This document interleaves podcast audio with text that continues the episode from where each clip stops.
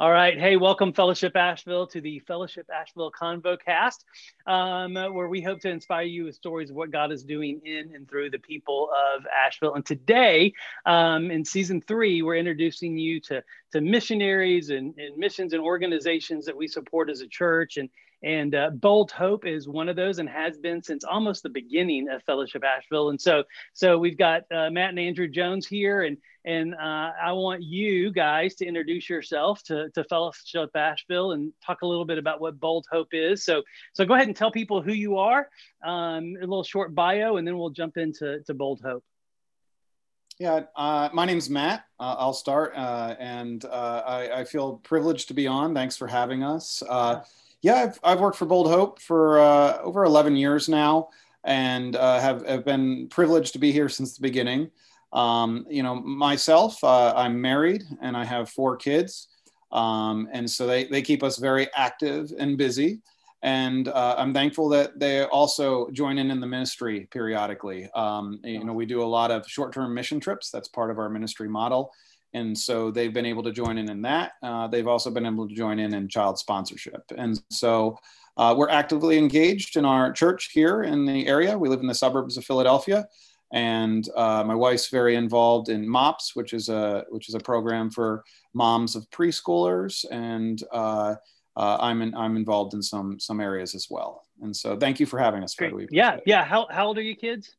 My kids are, uh, yeah, that's a good test. Thanks for. Uh, yeah, five, I'm not asking you their five, birthdays. Just their age. No, five, seven, ten, and thirteen. So uh, five, we're we're in the midst of it, having a blast. Yeah, yeah, that's great. That's great. All right, next. I'm Andrew. Um, same thing. Grew up in Philadelphia, uh, and I have a wife. We have no kids at this time. Um, we're hoping soon. So and then my wife works for a local Christian school. She's an English teacher there. So she does that. And then the summers she can travel with me. But been working with Bold Hope, I think full time about seven years. Before that, I was actually a nurse. So even as we started Bold Hope, I was working as a nurse on the side and uh, helping stuff with the organization until we got more stable. But yeah, Matt and I talked about Bold Hope about 11 years ago. And that's how we kind of came about as we talked about helping. We didn't know what to do, so uh, yeah, and that's that's, that's how we got started. That's great. Okay, so uh, Matt, let me ask you this: What's something that most people don't know about you? Uh, I think one thing that a lot of people don't know is since childhood, I've had a real passion for for missions. In my teenage years, I felt called into missions, and people might mm. know that. Uh, but most people don't know that then as a, uh, when I went to college, I actually went to be a missionary pilot. And so missionary pilots are, are a really cool breed where you become a, a pilot, uh, a mechanic, and then you end up in a place, you know, Africa or Indonesia or, or one of these places where you got a, not a lot of roads and you do a lot of hopping around on a plane. And so I did my first year of, uh, of school uh, college uh, for that. And so I'm, I'm actually a certified uh, airplane mechanic. So if you ever have your airplane breakdown, I can jump in and take care I of that. will, I will text you immediately if I have my airplane breakdown. Yeah. yeah. Um, uh, Andrew, what about you? What's something most people don't know about you? Most people don't know. I actually started at school, a state school, Penn State. I was there for engineering. I thought I wanted to do something well digging, decide in the middle of it, I felt like God was calling me more in missions and wanted to go get a Bible degree. So I transferred to a small Christian school called Cedarville. But in that process, I thought nursing was going to be a lot more similar to engineering. I don't know why I thought that as an 18 year old. and that's, that's why. why. I got into nursing. I didn't think about it. I literally showed up. I said, Oh, they have a lot of math and science. I like math and science completely different math and science. And there's not a lot of math, it's like statistics, but that's how I became a nurse. But really, that's how we end up in Haiti too. I went on a medical mission trip. So I just see how God was working. But honestly, uh, nursing, never thought about nursing growing up. It was literally when I transferred from Penn State to Cedarville that I became a nurse. It was interesting. Yeah. How God God did that. Yeah. Okay. So this isn't a question that we had, but okay. So I hear y'all talk about being, you know, 17, 18, listening for God's call and all this stuff. Who are your parents that would raise two kids like y'all that at that young of an age are already tuning in to what God is asking of you. I mean, that's pretty rare, I would think. I love our parents' testimony. They got saved at a later age in their 20s. And when they got saved, they both came from very broken families. And they said, mm-hmm. We're going to break this curse and not be like them. So mm-hmm. we they got saved and completely changed their lives and just wrecked. And they really invest in us from a young age, just speaking wow. into us, praying with us, just spending time, quality time with us. And that was a lot of it is they just loved us from a young age. And I think a lot of it was they're both were such broken families that they came from. Hmm. Yeah, and I, I, remember as a child, uh, one of the things they said often was uh, they, they encouraged us to do something purposeful in, in, in the name of Christ. Uh, hmm. Uh, it was not a situation, there was no pressure on, you know, making too much money or more money. It was very much a pressure toward you work hard, uh, you, you work intentionally, um, and, and you and you listen to what God has for you. Mm. And so constantly being encouraged in that direction. That, that's really cool. Now, listeners, in case you, you haven't pieced it together, they are brothers. Um, are y'all the only two brothers, or do y'all have other siblings too? No, we have a, a sister and a brother as well. So there's four. A sister and a brother as well. That's cool. That's cool. Well, let's talk. Thanks for sharing that. Let's let's talk about Bold Hope. What uh, explain to our listeners and, and viewers what what is Bold Hope? How did it get started? So Bold Hope, uh, we started 11 years ago. Earthquake hit Haiti, and at the time we were called. We started with Poverty Resolutions. That was our old name, but we went down to Haiti, and honestly, I went down as a nurse. And I came back and it just wrecked me. I was down there for about a week right after the earthquake. It was three weeks later. And Matt and I were already talking about uh, starting something. And in that process, we said, how can we help Haiti? as hmm. Westers, as Americans, I, I was clueless. I think we both were. So we started looking up stats. At the time, it said 54% of Haitians live under a dollar a day. So three months later, we decided to go down to Haiti and live in a tent city on $1 per day and just learn from the people down there. So we said, let's go. What, what better way to learn from them by living with them? So we showed up we were clueless about what we're doing our bus driver showed up two and a half hours late it was just like there was no good plan didn't really have working phones but just trusted that god would take care of it and when we showed up we just learned so much i mean there was so much love and passion and uh, they had nothing, but they had joy. And just, mm. I hmm. mean, people were coming to Christ. It was unbelievable. It was hard. I mean, we each lost, I think, 17 to 35 pounds. Uh, it wow. was not an easy time, but it was where God worked. And that's a lot where Bold Hope developed is from that we came out and said, how can we help with education stuff? What we found is a lot of parents have, uh, have to give up their kids to these orphanages because they can't afford to take care of them and they want to keep hmm. their kids. So coming out of that, it, it really said, how can we make programs like our, we have a sponsorship program that helps families stay together and that's a big reason why we do that so it's it's unbelievable how god did that and how he worked through it we also learned with development working with parents i mean he just uh, it really shaped i think our vision moving forward and it was cool how god in that time was just a time of learning and saying how can we grow from the locals here and how soon was that after the earthquake that y'all did that that was four months afterwards. Oh, so it was still really, yeah, um, when really raw. When we arrived, so Andrew was there three weeks after the earthquake, um, mm-hmm. but we mm-hmm. arrived to do our our we did a, a, month or 28 days on a dollar a day and living down where the people were living. There was still about a a million people displaced. They're in tents everywhere, and there are so many tent cities. And and um, through a connection that we didn't really know, we found access to someone who owned land right on the outskirts of one of these tent cities. And we said, well, can we pitch our tent there? And, and uh, he was a Haitian. The, uh, the reason they had the land was there was a house on it that collapsed. So it was just oh, wow. rubble now. And we said, do you mind if we pitch our tent there? And so our tent was a tarp uh, with some PVC pipe. And uh, like Andrew said, just living among the people who are going through this, hearing their heart, uh, just life changing, devastating emotionally um, but also want it made us want so much more to, to be part of caring for them and, and to walk alongside them. Like Andrew said, we meet people who have to give up their children because they can't afford to feed them. That there's something mm-hmm. wrong with that, you know, and, and I think God called us to step into that in, into that gap and say, well, how can we be part of the solution? Yeah, that's amazing. Um, um, it's amazing to hear. Uh, so, how old were y'all then? I was 25. Yeah, and I, 25. I'm five, six years older. I think I was like 30 or so. Okay. Okay. So, uh, let me step back a little bit because that's a, I imagine, a, a, obviously a very powerful, very impactful time. Talked about your parents. When when did y'all come to know Jesus? Like when did this start? I would say when I was seven or eight. It was mm-hmm. a very young age. I have a bad memory. We both do, but yeah, I would say it was seven or eight.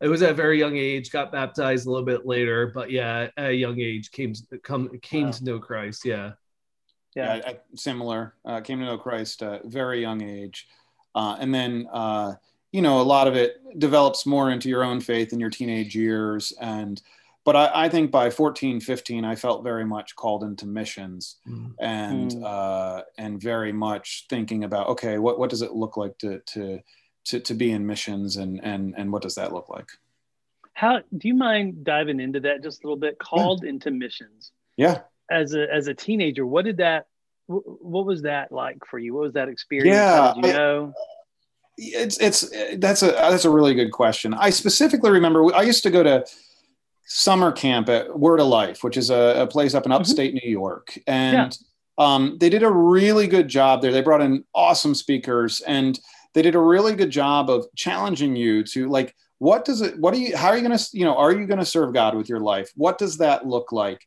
What is god calling you to do with your life? And and and not i don't believe everybody's called into missions or everybody's called into the pastorate. Many of us are called to use what we have to serve god in our you know in, in whatever job he's called us to whatever job we're placed in. But i felt a very clear calling into missions into ministry that is uh, trying to go out and, and and preach the gospel in, in a in a i would say in a uh, full-time way and mm-hmm. so I, I, didn't know what it looked like at 13 14 15 that's for sure but i felt a real um, calling in my heart now i'm not saying a verbal voice or anything of those lines but um, as i prayed on it as i sought god as i I, I, would say in the, in the times when I was most fully seeking God with my life, at the times when I was trying to set aside myself, and I was trying to say, Hey, God, what do you want of me?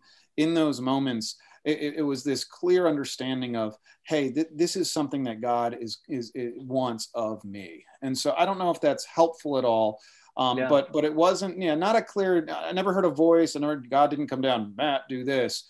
But um, you know when i you know there's other times when i'm selfishly pursuing my own thing and i might not hear that but the times when i said hey god i'm going to be quiet in front of you. I'm going to listen to your voice. I want to know whether i'm happy with it or not I want to know what you want from me. I have definitely felt called into full-time missions. I will also mm-hmm. say in my early 20s, I just said I didn't start this till 30 or so. Yeah. In my early 20s, I was I was um, not in missions. I was in some business type stuff and in some other areas of work, and I was very unsettled with that. Um, mm-hmm. Wonderful jobs that I did, uh, enjoyed being with people. One of them was a, a ministry job, but unsettled. It did not. I did not feel um, peace uh, w- with what I was doing, and I don't feel it was where where God called me long term. Hmm. Andrew, what about what about you? What did I mean? Did you kind of experience this uh, same kind of call and, and shift? I would say a young age, very interested in missions. I think a lot of that was our parents just taking us to different camps, different festivals. Like we always went to Creation Festival, where you're hearing different preachers or missionaries come in and talk about their stories. Our church was very missional growing up too. So we had mm. tons of missionaries coming and speaking.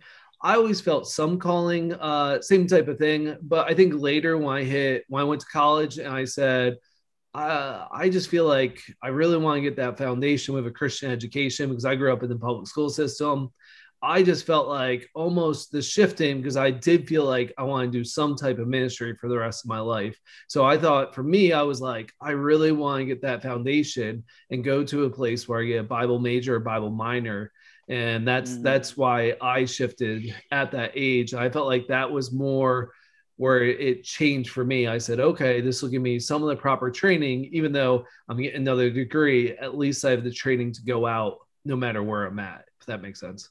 Yeah, yeah, yeah. That's cool. Well, okay, so catch us up on Bold Hope. So um, we were talking about this a little bit before we hit record of how Bold Hope and Fellowship Asheville uh, met, and it was in Haiti. Actually, I was there on a trip with Fellowship Jackson, which was our sending church. And um, and as we were talking before, I couldn't remember like if I was eavesdropping to y'all's conversation or y'all were eavesdropping to to Randy and mine conversation. Um, uh, but somehow we connected the dots that we were serving in the same area, uh, same little village in Haiti, and that you knew the orphanage we were working with and stuff. And so that's that's where it all started, where we connected with y'all. And so that would have been, I think we said maybe six years ago, a little bit more than that. Where was y'all were poverty resolutions at the time, mm-hmm. and I think y'all were just in Haiti, right? Like, where were y'all as an organization then? Yeah, we were just in Haiti, yeah. and I think at that yeah. time we were just purchasing land too. That was right around when oh, we yeah. purchased our land in Haiti. We bought a little bit over three acres. Um, but yeah, we're looking around uh, at different land and trying to figure out.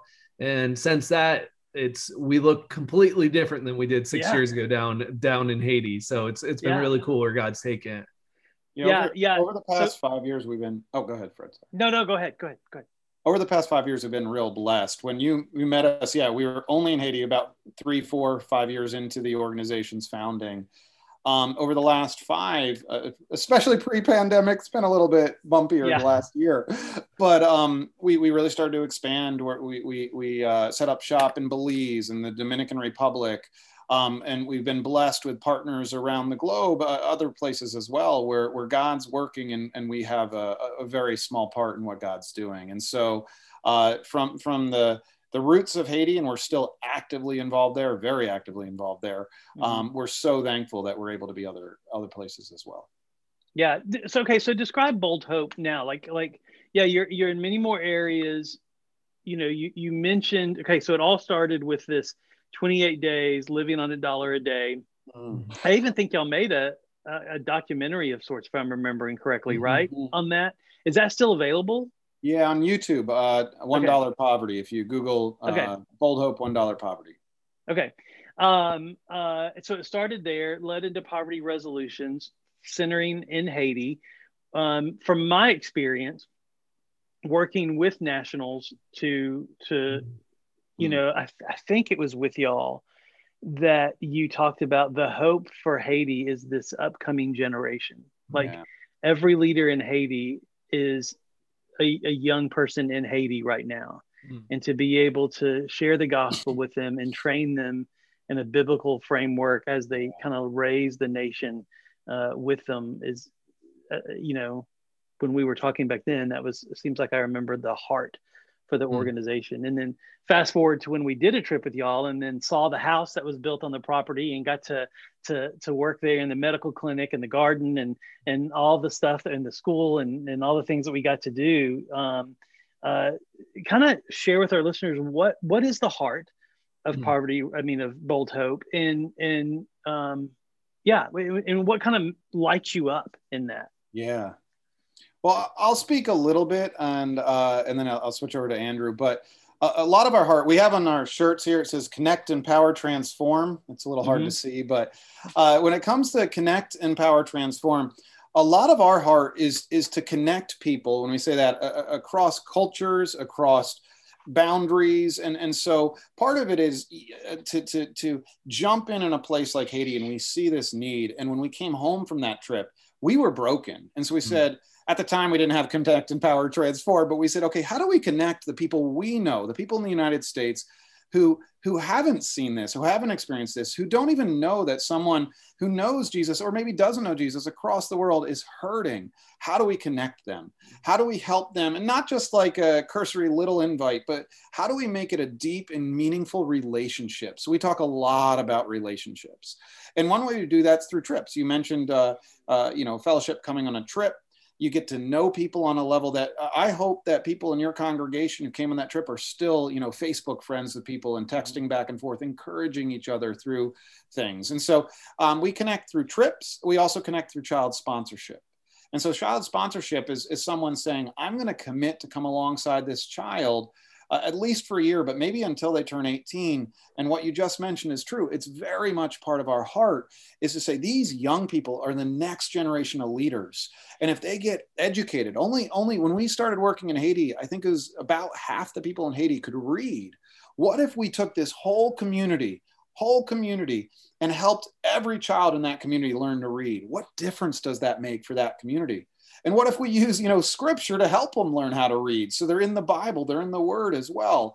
You know, like there's some powerful things and and, and not that the scriptures all they read but but what if that's part of part of what they're learning as well and so connecting is one thing empowering we believe in exactly what you just said what if we're giving the people that we're working with allow you know walking with them in a way that allows them to you always hear you know sort of giving a fish teach to fish? What if we're walking alongside them as they're learning to fish, as they are working their butt off to learn to read, to learn, you know, all the other, you know, whatever else it may be? What if we're walking alongside them? And so when they hit a bump, you know, we have our hand out and we're, we're willing to say, hey, we'll walk with you for a few minutes. Let's hold hands. Mm-hmm. You know, when it comes to their medical needs during COVID, what if we're there and we're walking with them? And then we talk about transform and transformation is, is our, uh, fancy word for the, the spiritual development aspect. You know, you know, what if we're walking with people as as uh, you know as they're walking with God, but walking alongside them and saying, "We want to walk with you." So those those are three of the things that we talk about regularly you know connecting people across cultures and boundaries empowering people and then for for transformation that's what we want to see both spiritual economic familial transformation true transformation and, and one thing we do mention, and one thing you mentioned there, we try to do that with locals. I think that's one way in which we're different than a lot of missions. We do have mm-hmm. missionaries on staff, but we are very, very aware of wanting to do it alongside the local church, not, not instead of the local church. And so in Haiti, for instance, we have around 40 people on staff. Every one of them is Haitian. And, and, and there's an intentionality to that, that we want to walk alongside the local church. Um, some other countries, it's not everyone's Haitian, but uh, or not everyone's a local or a national. Uh, but we, we tend to be very cognizant about coming alongside the local church, not not uh, replacing it or pushing it aside, but saying how can we walk alongside what you're already doing. Yeah, I to echo everything Matt said. Uh, the biggest thing is like like Matt was saying at the end is connecting with that with the local church, local pastor, and a lot is just hearing what his vision. So what we're doing in Haiti might not look the same as Dominican Republic, even if mm-hmm. it's the same island or Belize or India. It all looks a little bit different because really we're listening to the locals. We don't have like a cookie cutter uh, format that we do in every country. We adapt, we change because we really want to hear from them and them cast a vision and then say, okay, let's let's see let's talk and over conversations over building a relationship. We hear what the, their goals and what god's put on their heart. And that's where i think we can come along and help them fulfill those goals. So it looks different in every country too. And that's what's so cool is god makes clarity in these different places for these pastors or these local church leaders and it's been really cool seeing that. That's been exciting and seeing how God's working around the world. It's unbelievable the different things that God's doing each and every day.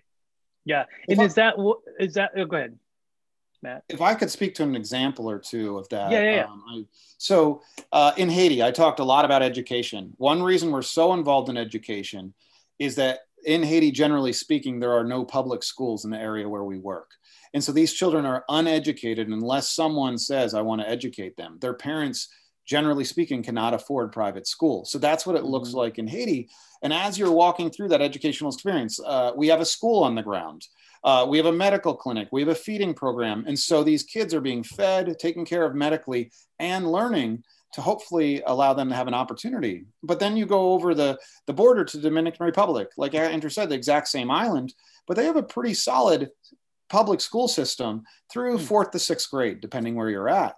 And so we don't need to build a school, but we might need to help transport, bus those students to the middle school, which may be as many as 20 minutes away by bus. Oh, wow. So instead yeah. of building a school, there's still a public school for them, but they just need a bus. And so a lot of it's saying to the local church, how do we come alongside your congregation as they try to meet the needs of the people there? And hmm. so, you know, when we're in India, they're not they're not talking of school at all. What they're talking about is um, one of the big things they talk about is trafficking of, of young people between mm. the ages of 10 and 18. And so, okay, how do we help fight trafficking of, of young ladies, especially? And what can we do to come alongside that? And so they have a counseling program, and we help fund that counseling program. Completely different than what we're doing in Haiti. But again, this is the local church telling us what's really going to be effective for our ministry is to fund this counseling program. And so it depends on the country and the need. Uh, but I just wanted to give a few examples of what Andrew yeah. mentioned. Yeah, that's great. And what what specifically lights y'all up? Like, like what's your sweet spot in this? Yeah, I I think two two one one thing I'll say off the top. I love love seeing families from the United States go down and together serve.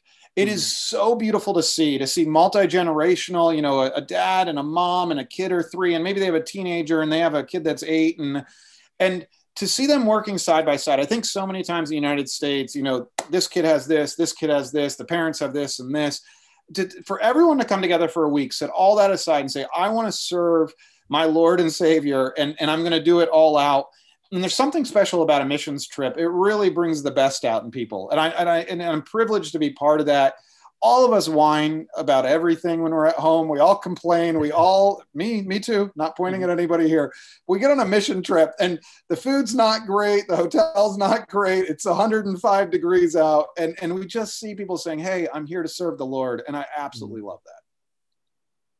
I would say go along with that is just lives changed and hearing these God stories. Just just this weekend, I was on a trip uh, with a team of ten to the Jordan, and one of the ladies on the trip emailed me and said, "I want to go back for Thanksgiving. I'm just completely wrecked." And she even when we were there was talking about quitting her job. She has a really good job and going and becoming a missionary. She said, I've never really got a chance to go serve as a missionary, never got a chance to go on a trip. So when we hear those God stories, those are what light me up. Like this person's hmm. completely mm. changed. And what's cool is we get to hear them about Americans, but also when we're traveling overseas. This pastor saying this. I remember I was down in Haiti and this witch doctor uh, in our area, in our community of Akaye, got saved so on Wednesday, took the pastor, local pastor, and we had a pastor with us, and they went and they burned all their stuff. And I wasn't even there for it, but it was just this like, she's like, yep. And that's her business, that's her livelihood. And she was just like, I'm going to trust God and just burned it all. And those are like the God stories where you're like, wow, look at what God's doing. And a lot of times it's not Matt or I, it's so many other people uh, just doing it and you're just hearing about it. And a lot of it's that that's empowering those local leaders and they're doing the work, they're doing the everyday stuff. But then you hear a story like that, you're like, wow, that's incredible. That's so cool. So that's yeah. what that's what lights me up. Yeah, and that you get to be a part of that, even though you're not like physically there, you get to be a part of it, and that's what mm-hmm. you know for people that support Bold Hope and and like uh, they were part of that too. That's what's mm-hmm. cool is is you know I think I think part of heaven is going to be us making connections with people that we were part of each other's stories and we had no idea yeah you know and yeah. and and just hearing that like this this witch doctor you know and people that just think well i just give $20 a month you know like like they're part of her story and yep. and and her transformation which is so cool yeah, yeah. it's it's well, incredible i i love it's incredible. it i think we yeah. both do yeah yeah yeah so okay so uh, let's let me be Debbie Downer here for just a minute. What's a bad day at Bold Hope look like? We don't COVID. have any. COVID. two, two different answers. Interesting. can, can, I answer a, a, bad year, a COVID year? Yeah, yeah a, a, bad 18 months or so. Um, uh, obviously, COVID has impacted yeah. y'all severely. When you're an mm-hmm. organization mm-hmm uh, that takes Americans overseas and and and and and works overseas, and you can't go overseas. Yeah. What what have been some shifts that y'all have had yeah. to make? I think that's off the top of my head. I think that's uh, one of the most difficult things. Is um, to, it's not even that people can't go. That that is sad and it's frustrating. And and a lot of the way we connect is in person and I mean, you've been mm-hmm. on trips, Fred. Like it's meaningful to be there. It's meaningful yeah. to meet someone in person, to spend that week with them, and it, and it helps. It creates so much more connection. So that that's been hard. But I think even more than not being able to travel is the unknown nature of this rolling pandemic situation where we have teams that say we're all in, we're going, we can't wait to go. Um, and then, you know, a country closes down or, you know, they, they reassess, understandably so, and say, you know what, this just isn't wise. Or, um, you know, whatever, or things spike. You know, they, they, you know, we had a team this this summer uh, was all through the pandemic. We're going to go to Costa Rica. We're going. We're going. We're going. About a month before they were supposed to go, Costa Rica had like doubled in cases, and they just said we don't think it's wise anymore. Hmm. Very understandable. Um, but I guess that's a bad day for me in that um, even more than not going is the frustration of just not knowing. And and mm-hmm. I should biblically I should just trust God and be cool with it. But for me personally, it is anxiety inducing. It's like, ah, this always, you, you know, the amount of work that goes into a trip, it's not just like we show up. We're, we're months ahead of time. We're setting up transportation and hotels. As we get closer, we're setting up what the ministry would be. So it's purposeful. So we're reaching out to pastors and maybe even promising, hey, we're going to be there this week. While we're there, we'll run your VBS for you and then you know covid spikes while we're there we'll put a roof on your church and then covid spikes and so it's it's mm-hmm. that's been a hard thing i think for yeah because there, there is a lot of work there's a lot of work on the on mm. ramp and then when something like that happens it's it's got to be like double the amount of work to oh, to yeah. do the off ramp it's it's yeah. and, and then for y'all to, to, apologize we've already bought plane tickets we've already you know like yeah there's a i was going to say there's a whole funding component that gets mm-hmm. slapped yeah. too yep. you know like yep like it's a deep hit. Yeah. I think for me, some of the hard things is so many of our partners are struggling. We've had two ministry mm. leaders pass away because of COVID. We had uh, wow. Uh, one of the ministry leaders' wives pass away. I think it's like five total, mm. four or five total that we've known of. Um, just not access. I mean, a lot of these places are remote villages, um, and just not being able to help. Um, that's some of it too. I mean, mm. it's just hard. I mean, since we're not traveling, our resources are less, theirs are less. I mean, there's been so many supply chain issues with food overseas, just so much. And I think for us, it's not even like we can go visit them. Like these are our friends. Mm. These are people we built relationships with, and we're just sitting there. You, you can like cry on the phone with them or over Zoom, but there's no way to connect. And I, I don't see an end in sight of that either. That could be another couple of years in some of these countries because yeah. they're shut down still. I mean, we have a lot of countries that are still shut down, so it's it's heartbreaking. Yeah. So how does Jesus get y'all through that? What does what does that look it's, like?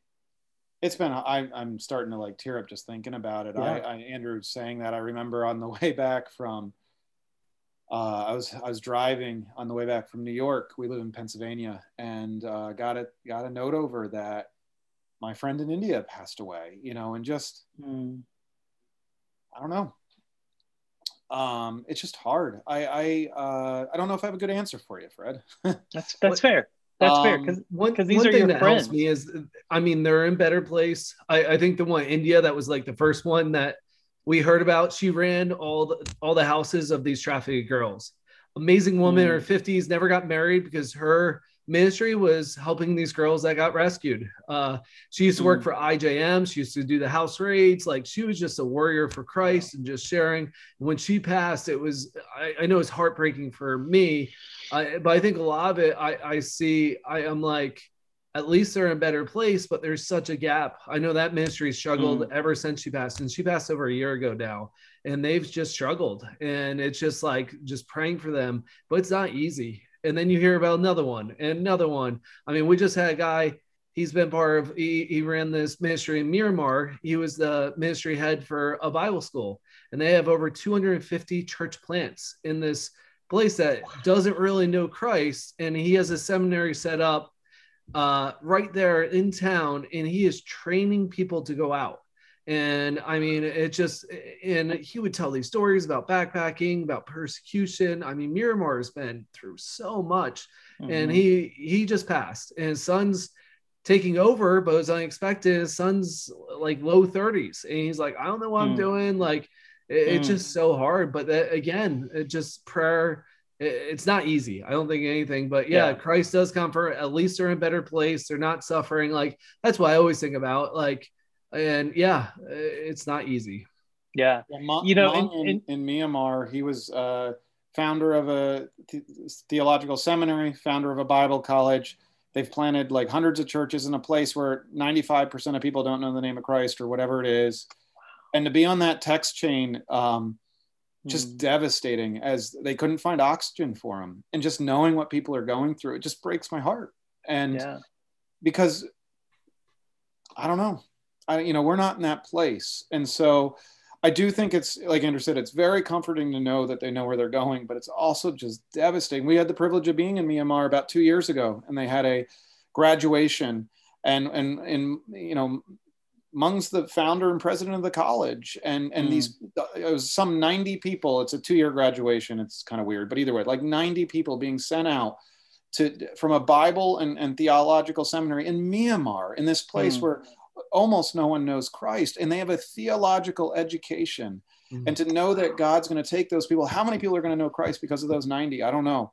But but what a privilege and what a what a testimony from from Mung that that's what he poured his life into. Mm-hmm. Yeah. But then to have have COVID come through and and to hear their texts when they're like, we just can't get oxygen. We're driving from hospital to hospital and we're out. It's mm. just sad. So yeah, sad. it's hard. Hard. I'm I'm a little bit processing here. Sorry, mm-hmm. Fred. that, no, that's okay. That's okay. What I what I notice in in hearing y'all talk, uh, which I experience to be true, even even as a an American white guy being in Haiti with y'all, is that people are not projects for y'all.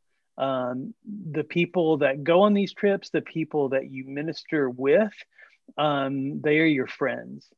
And when I was there, I felt like a friend. Um, I don't know how y'all did it, but I felt like your best friend when I was there. And uh, and um, you do that. And even, even um, with the bed bugs. Even, oh, you remember that? Yes. yes.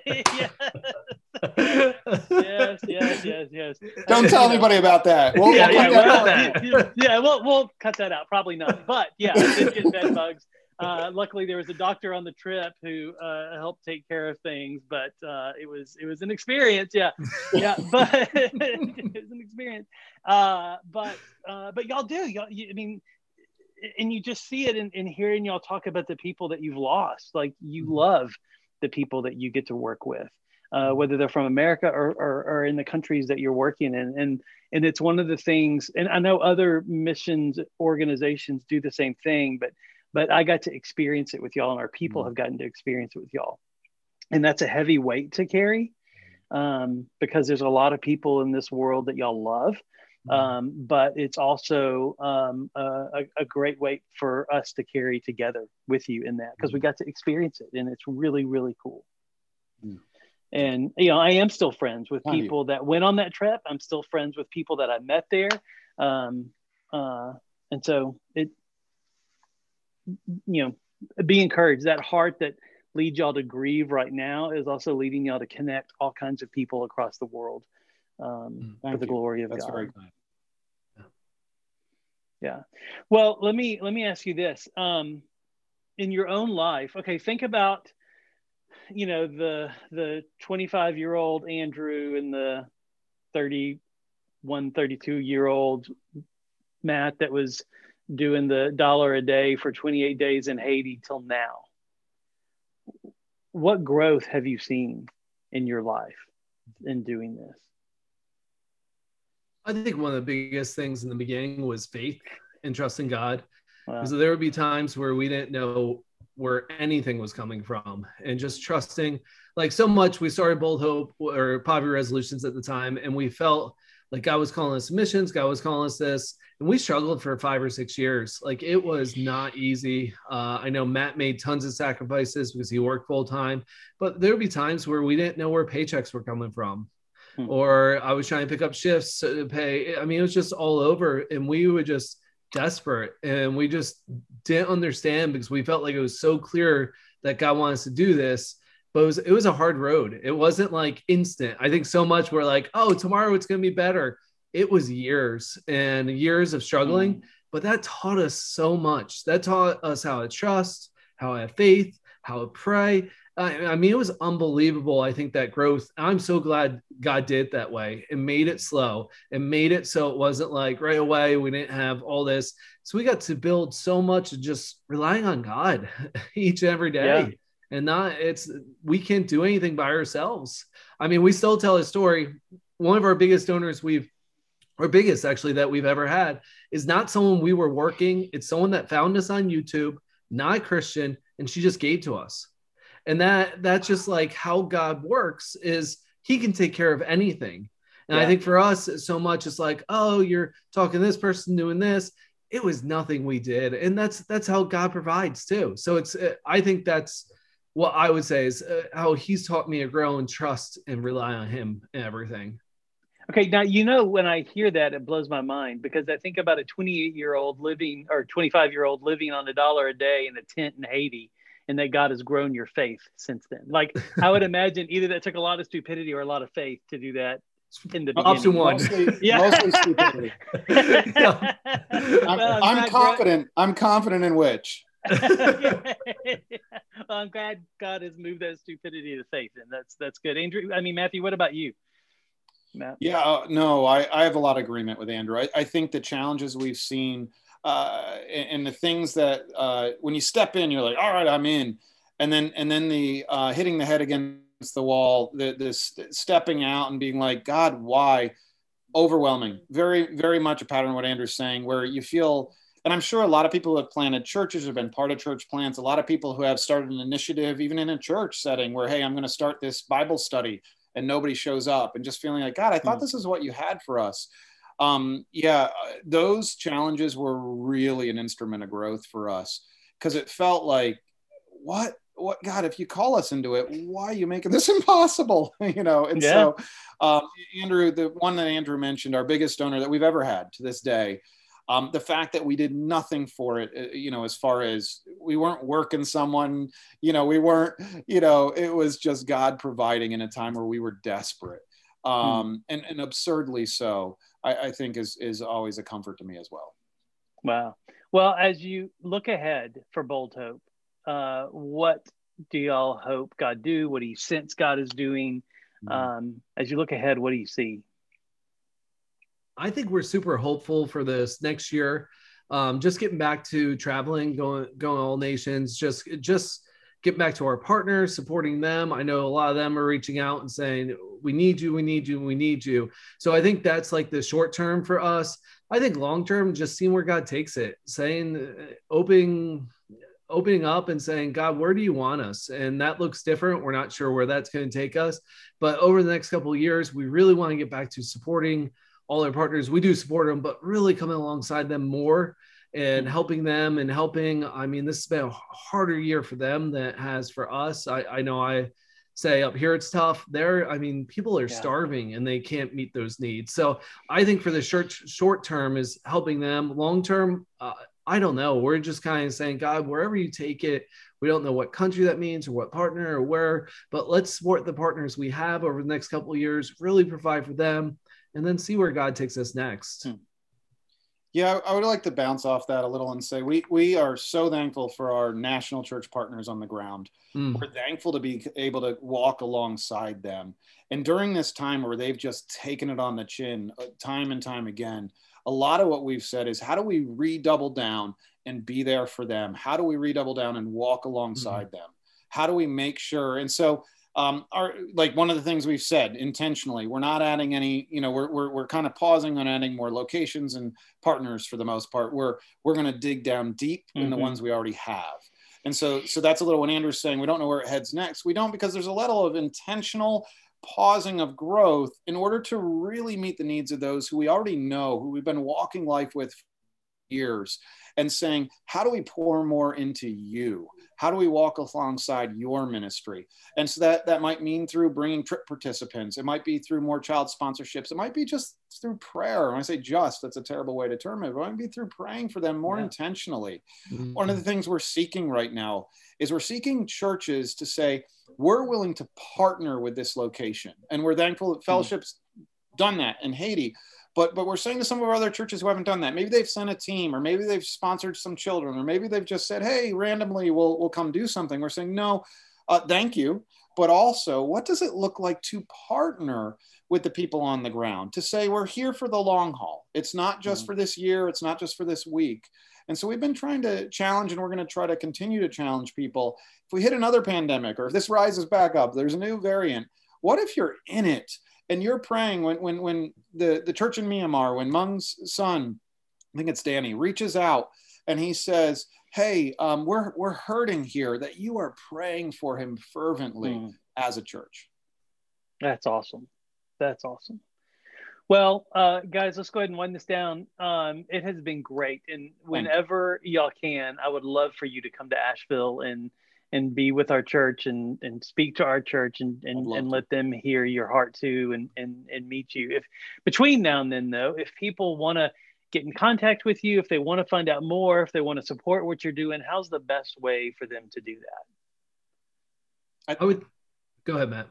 Sorry easiest, I think, is just email. I'm Matt at Bold Hope. Andrew's Andrew at boldhope.org. Uh, mm-hmm. They also could look on our website. There's a phone number, uh, but but email's direct and easy, and and we uh, we're we're pretty good at responding. If you want to learn more, I think visiting our website and checking out is a great way. Just learning uh, different things. If you're interested in what countries we're serving, we have all that on there and the type of work we're doing. So boldhope.org is our website. Great. And, and, and just for fellowship folks, um, when this airs, uh, I think our trip will have been, people will have gone and been back. Uh, mm. But we have another trip coming up in March. I think that's yep. I think that's right. Um, and so if uh, folks at Fellowship or folks listening to this are interested in joining us in March, just reach out to us. We'd um, love to and, yeah, we would. I would love for y'all to go, and uh, I think it would be it'd be a great trip. We've already got some people showing interest already, which is which is really cool. So, so guys, thank you. Um, uh, thank, thank you. you. for doing this fellowship. Uh, thank you for for listening in and, and watching. And I love you, and I love being in the church with you. And uh, I'll see you on the next one. Thanks, y'all. Thanks, Fred. Bye. Bye.